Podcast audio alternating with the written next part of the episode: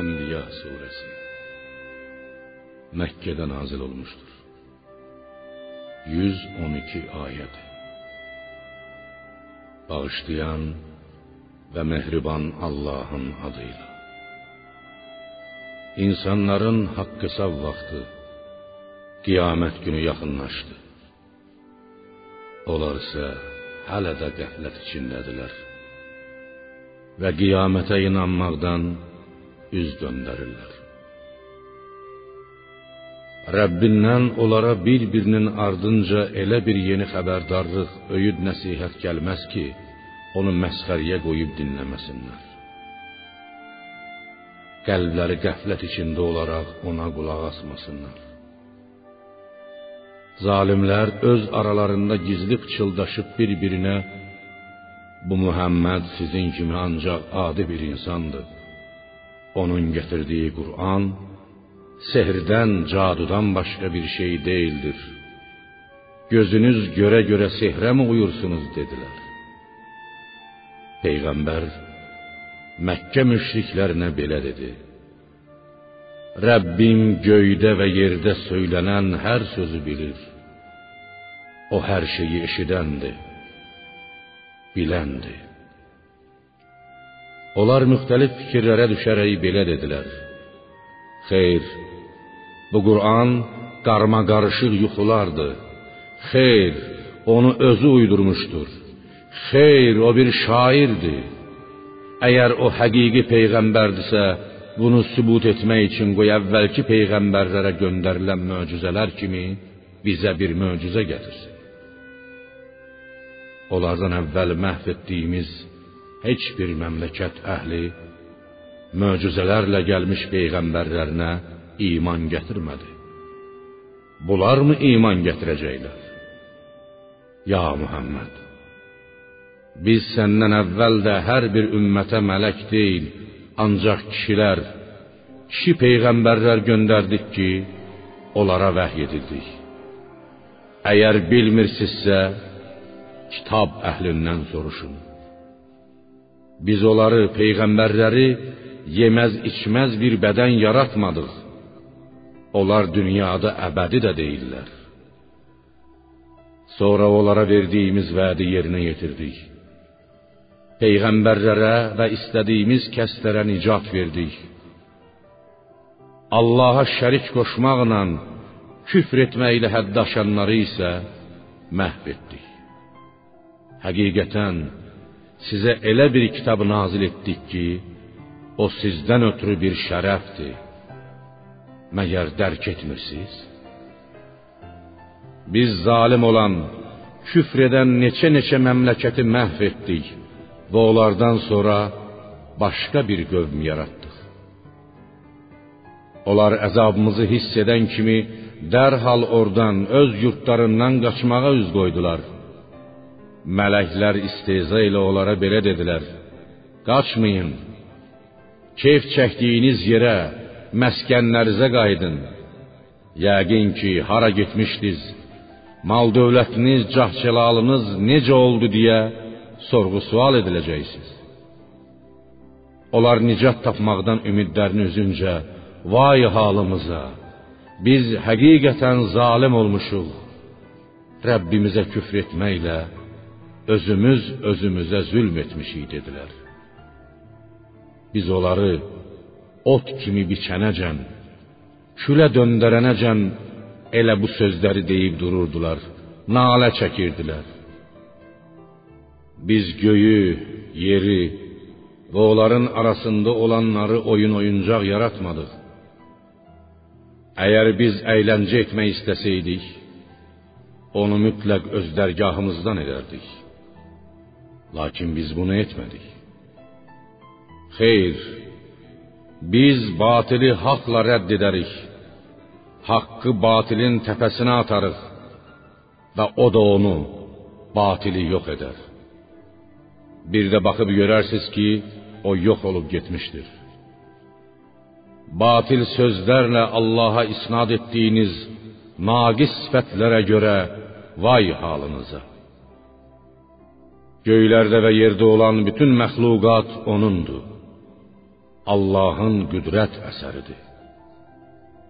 Onun dərgahında olanlar rütbə və şərəf etibarı ilə Allaha yaxın mələklər ona ibadət etməyə təkəbbür göstərməz və bu ibadətdən yorulmaq bilməzlər. Onlar gecə gündüz yorulub usanmadan Rəbbini təqdis edib şəninə təriflər deyərlər.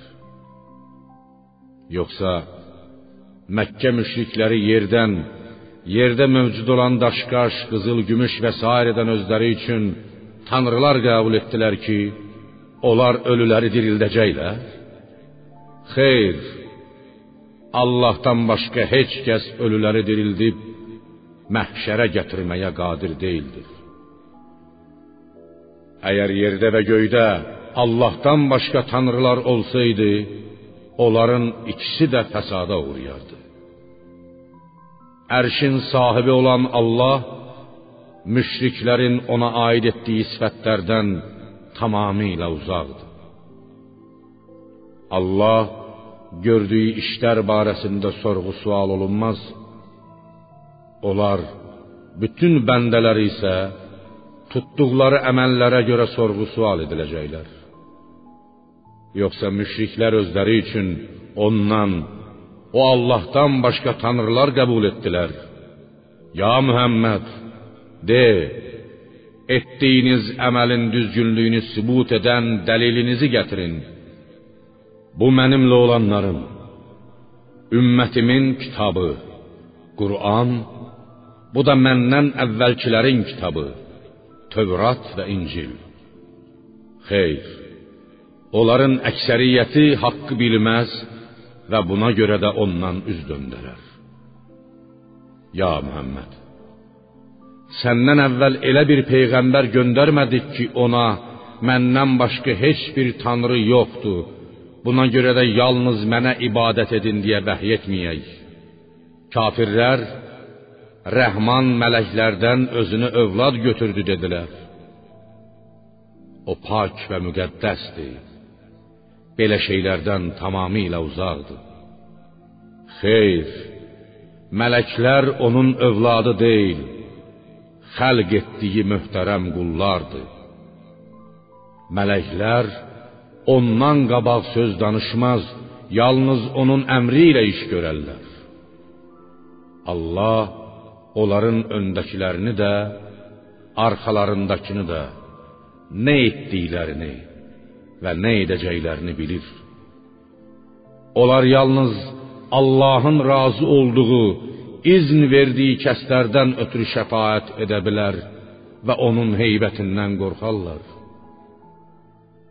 Mələklərdən hər kəs mən ondan başqa bir tanrıyam desə, onu cəhənnəmlə cəzalandırarıq. Biz zalimlərə belə cəza veririk. Məyər kafir olanlar göylə yer bitişik ikən bizim onları ayırdığımızı hər bir canlını sudan yaratdığımızı bilmirlərmi? Yenə də iman gətirməzlər? Yer onları silkələməsin, atıb tutmasın deyə orada möhkəm durmuş dağlar yaratdıq.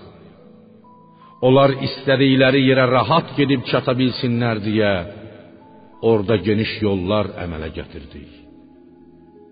Göyü yerdən ötürü və onun üstünə düşməsin deyə qorunub saxlanılan bir tavan etdik.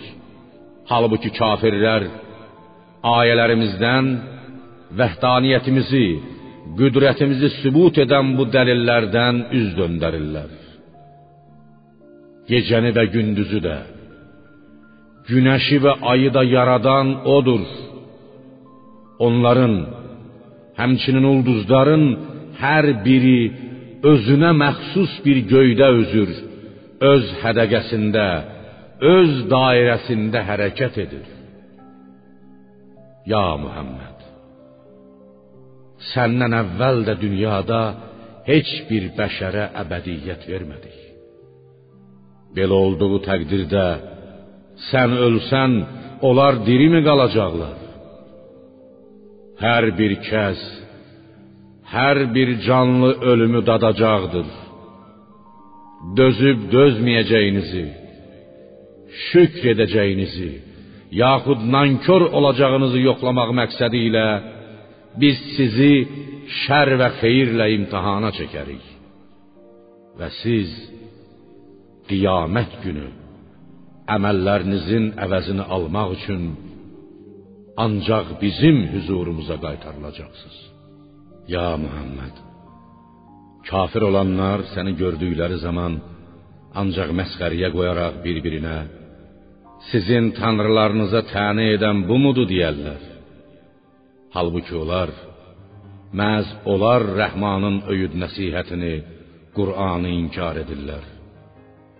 İnsan tələsən, hövsələsiz yaradılmışdır.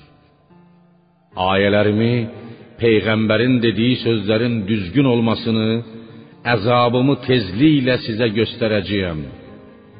Hələ məni tələsdirməyin. O kafirlər əgər siz doğru danışırsınızsa, bu vədin, əzabın yaxud qiyamətin nə vaxt olacağını bildirin deyirlər. Kaş kafirlər atəşi üzlərindən və arxalarından dəf edə bilməyəcəkləri və onlara heç bir kömək olunmayacağı vaxtı qiyaməti biləydilər. Xeyr, qiyamət onları gözlənilmədən yaxalayar və şaşırdar, mat məbhut edər. Kafirlər onu əsla geri qaytara bilməzlər və onlara tövbə, üzrxahlıq üçün də möhlət də verilməz. Ya Muhammed, səndən əvvəl də peyğəmbərlərə istehza edilmişdi. İstehza edənləri məsxəriyə qoyduqları şeyin özü peyğəmbərlərin onları qorxutduğu əzab məhv etdi. De, sizi gecə yatdığınız vaxt və gündüz gəzib dolandığınız zaman Rəhmandan, Rəhmanın əzabından kim qutara bilər? Amma onlar Rəbbinin öyüd nəsihətindən, Qur'andan üz döndərdilər. Yoxsa onların bizdən başqa əzabı onlardan dəf edə biləcək tanrıları vardı? Onlar o tanrılar heç özlərinə belə yardım etməyə qadir olmaz. Bizdən də, əzabımızdan da qoruna bilməzlər. Doğrusu, biz bununla bu kafirlərə və atalarına ömürləri uzanıncaya qədər dünyada gün güzaran verdik. Onlar fani dünya malına aldanıb məğrur oldular. Məyər bizim onların torpağına girib onu hər tərəfdən əskiltdiyimizi, gündən-günə yurtlarının müsəlmanların əlinə keçdiyini görmürlərmi? Belə olduqda qalib olanlar olarmıdır? Ya Muhammed, de, mən sizi ancaq vəhy ilə qorxuduram. Çarlar qorxudulduğu zaman çağırışı eşitməzlər. Həqiqətən əgər Rəbbinin əzabından az bir şey onlara toxunsa, onlar mütləq vay halımıza, biz doğrudan da zalim olmuşuq. Allaha şərik qoşmaqla, küfr etməklə özümüz özümüzə zülm etmişik deyəcəklər. Biz qiyamət günü üçün ədalət tərəzisi qurarıq. Heç kəsə əsla haqsızlıq edilməz. Bir xardal dənəsi ağırlığında olsa belə, onu hər hansı bir əməli tərəziyə gətirərik. Haqq hesab çəkməyə biz kifayətik. Biz Musa və Haruna Furqanı, haqqı batildən ayıran Tövratı, doğru yol göstərən bir nur və müttəqilərdən ötürü öyüd nəsihət olaraq vermişdik. O kəslərdən ötürü ki, onlar öz Rəbbindən onu görmədikləri halda yaxud Allahın axirətdə verəcəyi əzabdan qorxar və qiyamətdən lərziyə gələrlər. Bu Qur'an nazil etdiyimiz mübarək insanlara daim xeyir, bərəkət gətirən bir kitabdır. İndi siz onu inkar mı edirsiniz? biz daha önce İbrahim'e de doğru yol nasip etmiştik. Peygamberlik ehsan buyurmuştu. Biz onu, onun buna layık olduğunu bilirdik. İbrahim atasına ve tayfasına sizin tapınıp durduğunuz bu heykeller nerede dediği zaman onlar biz atalarımızı onlara ibadet eden gördük diye cevap vermiştiler.'' İbrahim onlara and olsun ki siz də atalarınız da haq yoldan açıq-aşkar azmısınız demişdi. Onlar sən bizə ciddi deyirsən, yoxsa zarafat edirsən? Sən bizə haqla mı gəldin, yoxsa oyunbazlardansan deyə soruşduqda İbrahim belə cavab vermişdi. Xeyr. Rəbbiniz göylərin və yerin Rəbbidir ki, onları yaratmışdır. Mən də buna şahidlik edənlərdənəm. Allaha and olsun ki, siz çıxıb getdikdən sonra bütlərinizə bir hiylə quracağam. Başlarına bir oyun açacağam. Onlar gedən kimi İbrahim bütləri parça-parça edib yalnız onların böyüyünü saxladı ki, bəlkə qayıdıb ona baş çəkdilər. Qoy anlasınlar ki, bu dilsiz, ağızsız bütlər nəinki başqalarını, hətta özlərini belə qorumağa qadir deyillər. Buna görə də onlara ibadət etmək ən böyük günahdır. Onlar qaydan kimi işin nə yerdə olduğunu görüb dedilər: Bunu tanrılarımıza kim edibsə, o şübhəsiz ki, zalimlərdəndir. Müşriklərin bəziləri İbrahim deyilən bir gəncin onları pislədiyini eşitmişik dedilər. Qalanları bunların şahidlik edə bilmələri üçün onu tapıb cəmaatın gözü qabağına gətirin dedilər. Müşriklər İbrahimi tapıb gətirərək: "Ya İbrahim, tanrılarımızı sənmi bu günə saldın?" deyə soruşdular. İbrahim sındırmadığı iri bütü göstərib Bəlkə onların böyüyü bunu etmişdir. Əgər danışa bilirlərsə, özlərindən soruşun deyə cavab verdi. Bunun nəticəsində onlar ağıllarını başlarına yığıb öz özlərinə müraciətlə Siz doğrudan da zalimlərsiniz. Dilsiz, ağılsız, heç özlərini belə qorumağa qadir olmayan bütlərə tapınmaqla özünüz özünüzə zülm edirsiniz dedilər.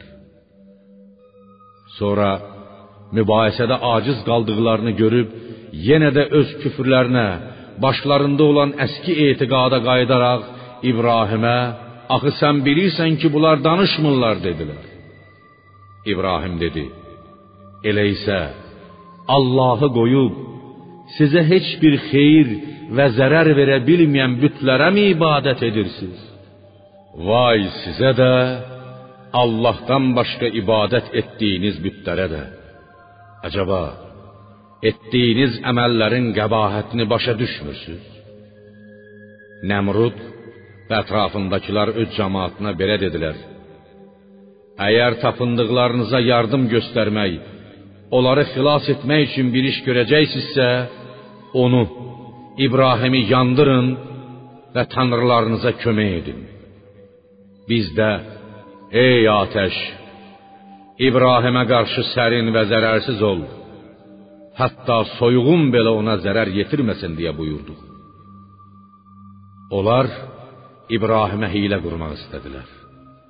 Lakin biz onları cürbəcür müsibətlərə düçar etməklə, xüsusilə üstlərinə ətlərini yeyib qanlarını içən həşarat göndərməklə daha çox ziyana uğratdıq. Biz onu da, İbrahimi də, qardaşı oğlu Lutu da Nəmrud tayfasının əlindən qurtarıb aləmlər üçün mübarək etdiyimiz, torpağında bəşər övladına bərəkətlər verdiyimiz yerə Şama qovuşdurduq. Biz ona İbrahimə İshaqı, Üstəlik Yaqubu da bəxş edib onların hamısını salih kimsələr etdik. Biz onları əmrimizlə insanları doğru yola gətirən imamlar, rəhbərlər etdik. Biz onlara xeyirli işlər görməyi, namaz qılmağı və zəkat verməyi vəhy etdik. Onlar yalnız bizə ibadət edirdilər. Biz Luta da bir hökm, hikmət, peyğəmbərlik, çətin məsələləri həll edib hökm çıxartmaq və elm verdik. Onu əhalisi çirkin işlər görən bir məmləkətdən çıxardıb xilas etdik. Həqiqətən onlar pis, fasik, Allaha asi olan pozğun bir tayfa idilər. Biz onu mərhəmətimizə qovuşdurduq, çünki o doğrudan da salih kimsələrdən idi. Ya Muhammed, Nuhu da yad et. O daha öncə öz kafir ümmətinin əzaba düçar olması haqqında yalvarıb dua etmişdi. Biz onun duasını qəbul buyurmuş, onu da, ailəsini də böyük fəlakətdən, tufandan qurtarmışdıq. Biz ayələrimizi yalan hesab edən bir qövmə qarşı ona yardım göstərmişdik. Onlar həqiqətən pis bir cemaat idilər. Buna görə də biz onların hamısını suya qərq etdik. Ya Muhammed, Davudu və Süleymanı da yad et. O zaman ki onlar bir tayfanın qoyunlarının girib xarab etdiyi bir əkin sahəsi haqqında hökm verirdilər və biz onların hökmünə şahid idik. Biz onu, məsələnin hökmünü dərhal Süleymana anlatdıq və onların hər birinə hökm, hikmət, peyğəmbərlik və elm, şəriəti dərindən bilmək verdik. Biz dağları və quşları Davudla birlikdə Allahı təqdis edib tərifləsinlər deyə ona ram etdik. Bunları sizə təəccüblü görünsə də, lövh-i məhfuzdakı əzəli hökmümüzlə biz etmişdik. Biz Davuda sizi düşmənlə vuruşda qorumaq üçün zireh, toxumaq sənətini öyrətdik. Ey Məkkə əhli! Rəbbinizin bu nemətinə artıq şükr edərmisiniz? Əmri ilə bərəkət verdiyimiz yerə Şama doğru şiddətlə əsən küləyi də Süleymana biz ram etdik. Biz hər şeyi bilənik. Biz şeytanlardan qəvvaslıq edənləri və başqa işlər görənləri, ev tikənləri, mehrab düzəldənləri də onun ixtiyarına verdik. Biz Süleymanın əmrindən çıxmamaq, gördükləri işləri təzədən korlamamaq, fitnə fəsad törətməmək üçün onların üstündə göz olurduq. Ya Muhammed, Əyyubu da yada sal. Bir vaxt o Rəbbinə yalvarıb dua edərək belə demişdi: Mənə bəla üz verdi. Sənə pənah gətirdim. Sən rəhimlilərin ən rəhimlisisən. Biz Əyyubun duasını qəbul buyurduq onu düşar olduğu bəladan, xəstəlikdən və ailəsinə üz vermiş müsibətdən qurtardıq. Dərgahımızdan Əyyuba bir rəhmət və Allaha ibadət edənlərə ibrət dərsi, öyüd nəsihət olsun deyə həlak olmuş övladlarını qaytarıb ona verdik. Üstəlik bir o qədər də əlavə etdik. Ya Muhammed İsmayılı, İdrisi və Zülkifli də yad et. Onların hər biri səbr edən kimsələrdən idi. Biz onları mərhəmətimizə qovuşdurduq, peyğəmbər etdik. Onlar doğrudan da salih bəndələrdən idilər. Zünnunu, balıq sahibi Yunisi də xatırla. Bir zaman o küfr etməkdə həddi aşmış ümmətinə qarşı qəzəblənərək çıxıb getmiş və bizə xoş gəlməyən bu səbirsizliyinə görə onu möhnətə düçar etməyəcəyimizi, gücümüzün yaxud hökmümüzün ona yetməyəcəyini güman etmişdi. Amma sonra qaranlıqlar içində, balığın qarnında, gecənin yaxud dənizin zülmətində Pərverdigara, səndən başqa heç bir tanrı yoxdur. Sən pak və müqəddəssən. Mən isə həqiqətən zalimlərdən olmuşam. Əmrinə qarşı çıxaraq özümə zülm eləmişəm deyib dua etmişdi. Biz onun Yunisin duasını qəbul buyurduq və balığın qarnından çıxartmaqla onu qəmdən qurtardıq. Biz möminlərə belə nicat veririk. Ya Muhammed, Zəkəriyyəni də yada sal. Bir vaxt o, ey Rəbbim, məni tək, kimsəsiz, varissiz buraxma. Sən varislərin ən yaxşısısan. Bütün məxluqat yox olar, ancaq sən qalarsan deyə yalvarıb Rəbbinə dua etmişdi. Biz Zəkəriyyənin duasını qəbul buyurduq. Ona Yəhyanı bəxş etdik və zövcəsini doğmağa qabil bir hala gətirdik. Onlar xeyirli işlər görməyə tələsər. Yaxşı əməllər etməkdə bir-birini ötməyə çalışar. Ümid və qorxu ilə rəhmətimizə ümid bəsləyib əzabımızdan qorxaraq bizə ibadət edərdilər. Onlar bizə müti idilər.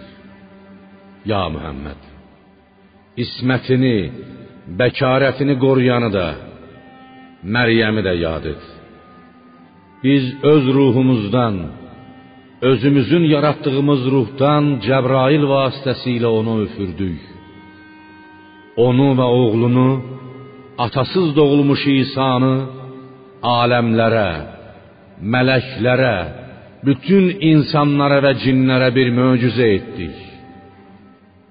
Ey insanlar, həqiqətən bu tövhid dini olan İslam tək bir din olaraq sizin dininizdir. Mən də sizin Rəbbinizəm. Buna görə də yalnız mənə ibadət edin.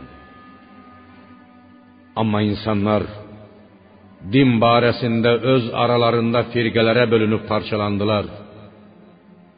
Onların hamısı bizim huzurumuza qayıdacaqlar. Biz də müvafiq surətdə əməllərinin əvəzini verəcəyik. Hər kim mömin ikən yaxşı işlər görsə, onun zəhməti danılmayacaqdır. Mükafatı tamamilə ödəniləcəkdir. Biz onun üçün gördüyünüz işləri mələklər vasitəsilə əməl dəftərinə yazırıq. Məhv etdiyimiz hər hansı bir məmləkət əhlinin qiyamət qopana qədər tövbə etmək üçün bir də dünyaya yaxud haqq dinə qayıtması mümkün deyildir. Haramdır. Nəhayət Yəcuc-Məcuc səddinin açılıb, dağılıb, onlar hər tərəfdən alçaq və yüksək təpələrdən sürətlə məhşərə axışdıqları zaman doğru vəd qiyamət günü yaxınlaşdıqda kafir olanların gözləri dəhşətdən dərhal bərəlib vay halımıza biz dünyada bundan qafil idik. Xeyr biz zalim olmuşuq. Peyğəmbərlərin dediklərinə inanmamaqla zülm etmişik deyərlər. Ey Məkkə əhli siz və Allahdan qeyri ibadət etdiyiniz bütlər isə cəhənnəm yanacaqsınız. Odunsuz, siz ora varid olacaqsınız. Əgər bunlar tanrı olsaydılar, ora girməzdilər. Hamısı orada həmişəlik qalacaqlar. Onları orada inilti, ah nalə gözləyir. Onlar orada heç bir xoş söz eşitməzlər yaxşı əməllərinin mükafatı olaraq öncədən özlərinə ən gözəl nemət, cənnət, əbədi saadət yazılmış kəslər məz olar ondan cəhənnəmdən uzaqlaşdırılmış olacaqlar. Onlar cəhənnəmin uğultusunu eşitməyəcəklər. Onlar cənnətdə ürəklərinin istədiyi nemətlər içində əbədi qalacaqlar. Onları ən böyük qorxu İsrafilin suru axırıncı dəfə çalınıb cəhənnəmliklərin cəhənnəmə atılması məhsun etməyəcəkdir. Mələklər onları qarşılayıb bu sizə vəd olunan gününüzdür deyəcəklər. Göyü kitab səhifəsi kimi büküb qatlayacağımız günü, qiyamət gününü yadınıza salın. O gün insanları ilk dəfə yoxdan yaratdığımız kimi qaytarıb dirildib əvvəlki halına salarıq. Biz yerinə yetirməli olduğumuz vədi mütləq yerinə yetirəcəyik. Biz qiyamət günü sizi dirildib lütüryan, anadan gəlmə vəziyyətdə məhşərə gətirməyi vəd etmişdik. Biz onu mütləq edəcəyik. Biz zikirdən sonra Zəburda da cənnət torpağına, yer üzünə və ya müqəddəs torpağa yalnız mənim salih bəndələrimin daxil olacağını yazmışdır. Həqiqətən bunda da, Quranda da Allaha ibadət edən bir ümmətdən ötürü kifayət qədər möcüzə, öyüd nəsihət vardır. Səni də ya Muhammed aləmlərə, bütün insanlara və cinlərə ancaq bir rəhmət olaraq göndərdik.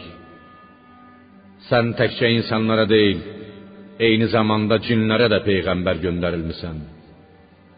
Bütün aləmlər əhli, o cümlədən göydəki mələklər, yerdəki insanlar və cinlər sənin vücudunla şərəfə nail olurlar.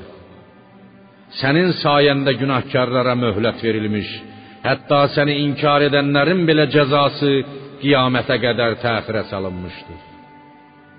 Möminlər isə sənə iman gətirməklə dünyada böyük savab qazanıb axirətdə yüksək dərəcələrə, əbədi səadətə nail olacaqlar. Müşriklərə de ki, mənə həqiqətən belə vəhy olunur. Sizin tanrınız ancaq bir olan Allahdır. Bundan sonra ona itaət etməyə, müsəlman olmağa boyun qoyacaqsınızmı? Ya Muhammed, əgər onlar imandan üz döndərsələrdi, mənə vəhy olunanı sizə olduğu kimi hamıya eyni dərəcədə bildirdim. Sizə vəd olunan şeyin qiyamət gününün və ya möminlərin qələbəsinin yaxınmı, uzaqmı olduğunu bilmirəm.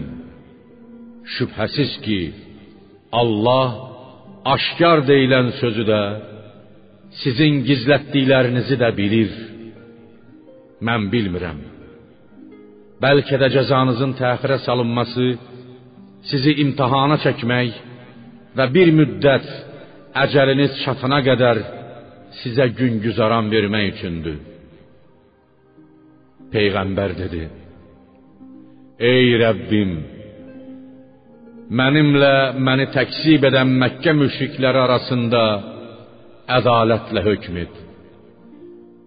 Sizin mənə aid etdiyiniz sifətlərə, dediyiniz pis sözlərə qarşı kömək dilənləsi kimsə yalnız Rəbbimiz olan Rəhmandır.